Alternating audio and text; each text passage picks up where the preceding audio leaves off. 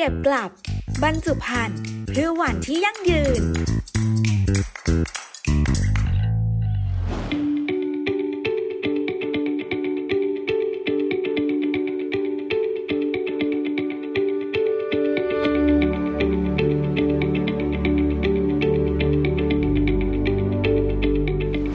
สวัสดีค่ะ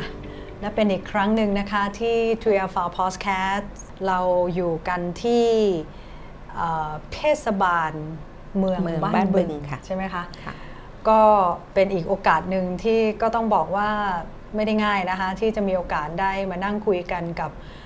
คนในท้องถิ่นจริง ๆ ที่ทำงานร่วมกับทั้งประชาชน แล้วก็ภาครัฐบาลรวมถึงองค์กรต่างๆ ด้วยนะคะ วันนี้คุณหน่อยนั่งอยู่กับท่านรองปลัดเทศบาลนะคะ เทศบาลเมืองบ้านบึง คุณทิพวรรณกุศล สวัสดีค่ะ สวัสดีค่ะ สวัสดีค่ะ ขออนุญาตเรียกท่านรองนะคะได้ค่ะค่ะวันนี้เออขออนุญาตมาคุยกับท่านรองนะคะโฟกัสหลักๆ ก็คงจะเป็นเรื่องของที่ทางทางเราร่วมมือกันกับโครงการ Pack Back นะคะค่ะท่านรองคะถามนิดนึงว่าตั้งแต่โครงการนี้เนี่ยเอ่อมาร่วมมือกันกับทางเทศบาลบ้านเมึง มีอะไรเปลี่ยนแปลงไป หรือว่าสิ่งที่ท่านรู้สึกว่า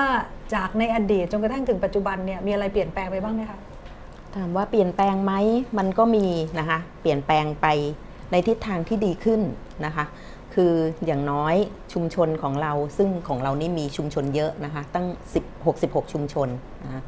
ตอนแรกเลยที่เราเข้าร่วมกับทิปเอ็นเซเนี่ยเราก็เริ่มที่ 3 ชุมชนก่อนนะคะค่ะซึ่งเป็นชุมชนนำร่องค่ะเราก็จะมีชุมชนมงคลเมืองนะคะบึงทองธานีแล้วก็ชุมชนกองยาวนะคะในการที่เข้ามามีส่วนร่วมในการดำเนินการครั้งนี้นะคะซึ่งแต่เดิมเนี่ย ของเรา เรา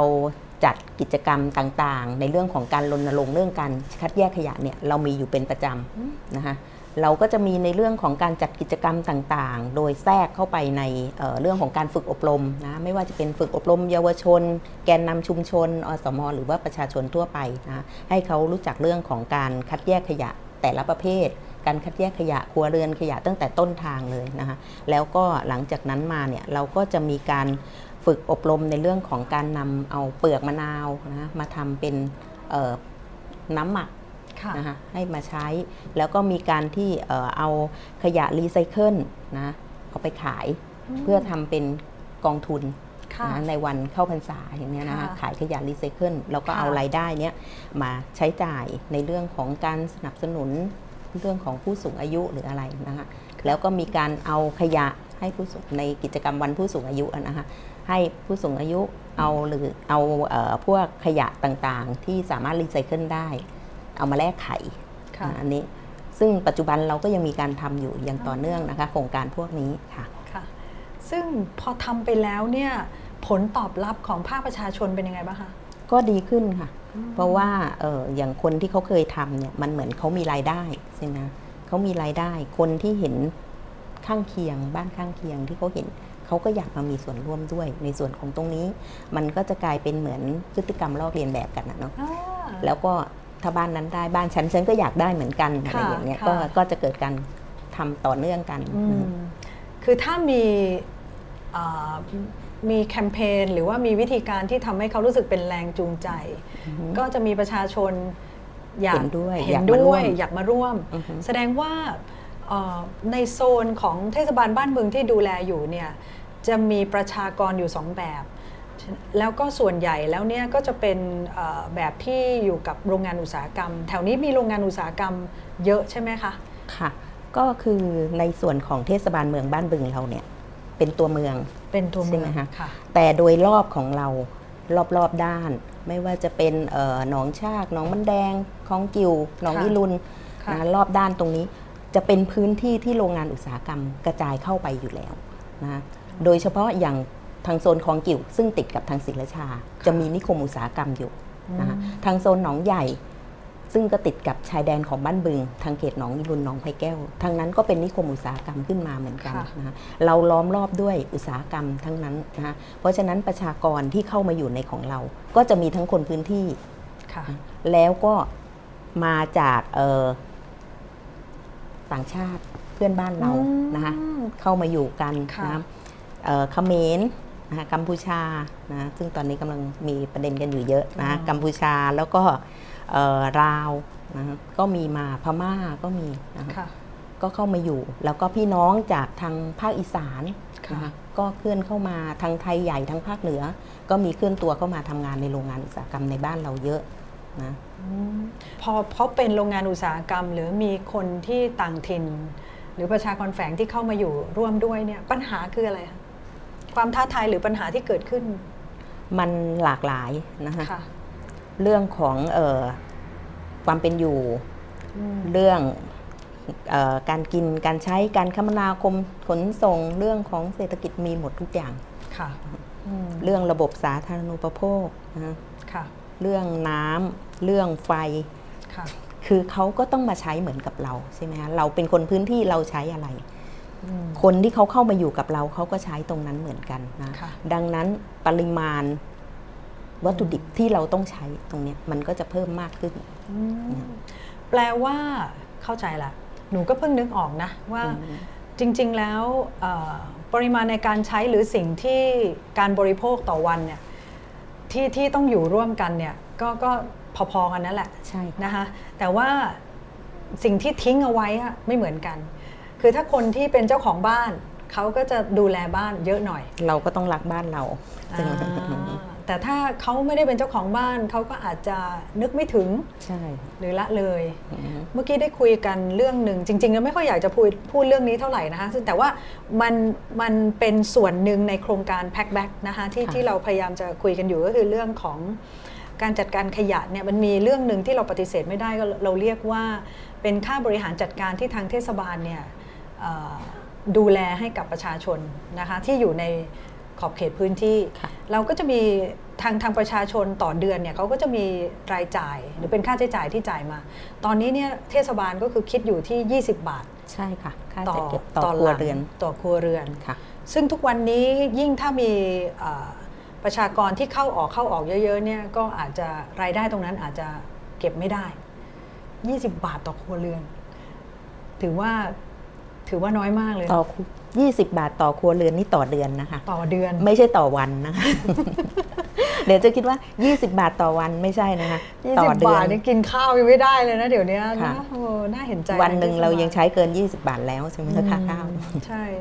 คราวนี้เมื่อกี้ท่านพูดถึงขออนุญาตเข้าประเด็นตรงนี้เลยนิดนึงแล้วกัน คือน้องหน่อยสนใจมาก ๆ เลยก็คือว่า ลักษณะของชุมชนบ้านเมืองที่เรามองเห็นน่ะเรานึกว่าอ๋อก็เป็น คนที่อยู่ในหมู่บ้านเอ่อแล้วก็แต่แต่ละหมู่บ้านก็จะเป็นชุมชนเป็นอะไรที่ดูแลกันเอง คือเข้าใจว่าทุกวันนี้หมู่บ้านที่ว่าเนี่ยก็ไม่ได้มีเหมือนนิติบุคคลที่มาดูแลด้วย ฉะนั้นก็ทุกอย่างเนี่ยก็จะต้องตรงมาที่เทศบาล และเทศบาลเป็นคนทั้งจัดเก็บ เก็บขยะทำทุกอย่างให้ใช่ค่ะอะไอ้ตรงจัดเก็บก็จัดเก็บได้มั่งไม่ได้มั่งใช่ซึ่งส่วนใหญ่จะไม่ได้ไม่ค่อยได้ คือมันเหมือนเป็น อย่างของเราเนี่ยเขาจะเรียกว่าระบบบริการสาธารณะค่ะใช่ไหมคะซึ่งเราต้องบริการให้กับพี่น้องประชาชน ไม่ว่าพี่น้องประชาชนจะเป็นคนในพื้นที่ของเรา หรือเป็นคนต่างถิ่นที่ย้ายเข้ามาอยู่ในพื้นที่ของเรา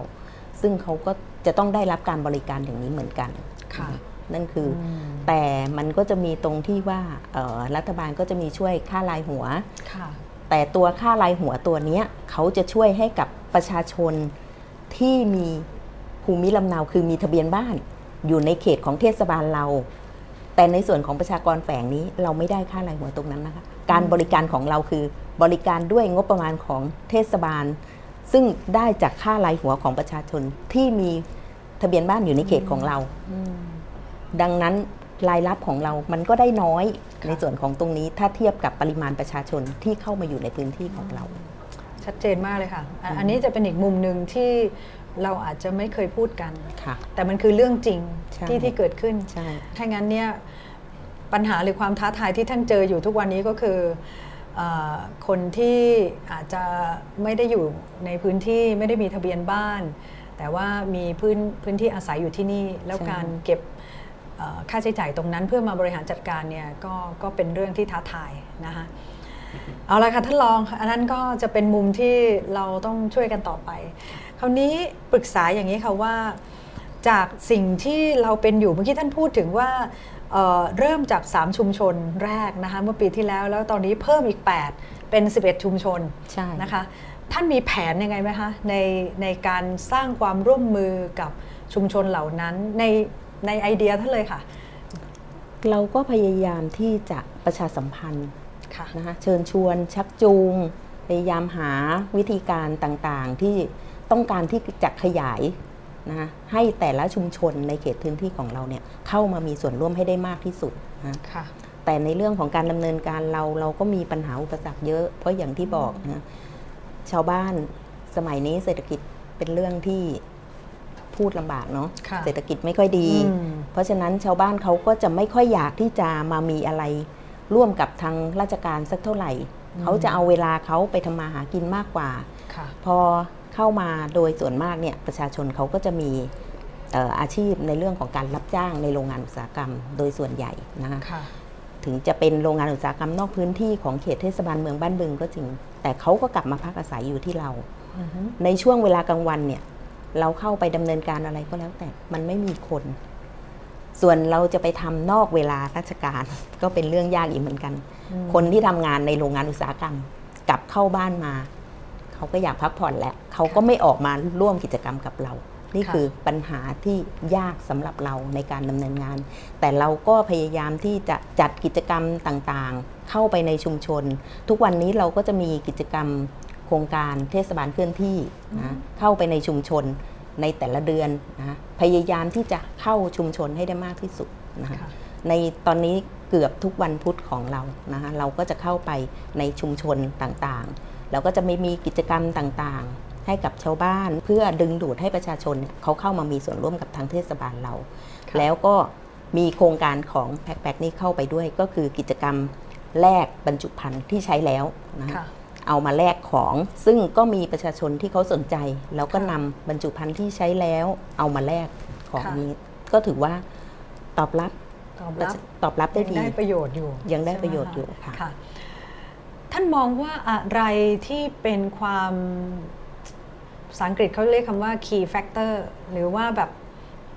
ทำแบบนี้เถอะ แล้วอยากจะได้ความร่วมมือแบบนี้จากภาคเอกชน แล้วเชื่อว่ามันเหมาะกับเทศบาลบ้านบึง อืม มันก็พูดไม่ถูกนะ ค่ะ เพราะว่าถามว่าเราจะทำยังไงที่เราจะขับเคลื่อนอืม ขับเคลื่อนให้โครงการนี้มันเดินหน้าต่อไปได้ค่ะไปโดยที่ว่ามันสามารถที่ต่อเนื่องต่อไปได้แล้วก็เกิดผลดีกับเทศบาลคืออย่างถ้าอยากจะให้มองเนี่ยก็คือ เราก็อยากจะมองเห็นบ้านเมืองของเราอะไม่มีขยะเนาะค่ะจริง ๆ อยากทำได้อย่างหนึ่งก็คือ อยากทำให้ชุมชนเราปลอดจากถังขยะอืมเป็นชุมชนไร้ถังขยะค่ะ ซึ่งมันก็ยาก ที่จะดำเนินการตรงนี้อืมคราวนี้กลับมาที่อันหนึ่งถ้าไม่ถามไม่ได้คำถามคือ ท่านมีความคิดเห็นอย่างไรนะคะกับการออกเทศบัญญัติในเรื่องของการคัดแยกขยะต้นทาง และทำได้ไหม ถามว่ามีความคิดเห็นอย่างไร ก็คือก็เห็นด้วย เห็นด้วยถึงจะคือตอนนี้ยังไม่เต็มร้อยเปอร์เซ็นต์นะค่ะแต่ว่าก็มีความเห็นว่าถ้าเราออกเทศบัญญัติในเรื่องนี้ได้นะคะมันก็มีผลดีแต่เรื่องของพอเราออกมาแล้วเรื่องของการบังคับใช้อืมซึ่งจะมีผลต่อมา เพราะฉะนั้นคาดว่าเรื่องของเออการออกกฎหมายในเรื่องนี้นะคะมันคงจะมาบังคับใช้กฎหมายอย่างเดียวก็คงจะไม่ได้นะคะ การทำงานหรือการที่เราจะปกครองคน มันก็ต้องมีทั้งประเดชและพระคุณค่ะซึ่งถ้าเทียบแล้วการเรื่องของการใช้กฎหมายเนี่ยมันก็เหมือนเราจะใช้พระเดชอย่างเดียวค่ะดังนั้นเราก็ต้องหาแนวทางอื่นมาประกอบร่วมเพื่อให้กฎหมายนั้น มันสามารถที่จะขับเคลื่อนไปได้ บังคับใช้กับคนได้ แล้วทำยังไงล่ะ ที่จะให้ประชาชนยอมรับในตัวกฎหมายของตรงนั้นค่ะอันนี้คงต้องฝากให้ทางสถาบันไปช่วยพิจารณา หาแนวทางอีกทีหนึ่งค่ะ สถาบันคงเอ่อก็ส่งภาพต่ออแต่เข้าใจจริง ๆ เลยค่ะ ท่านที่ที่พูดก็คือ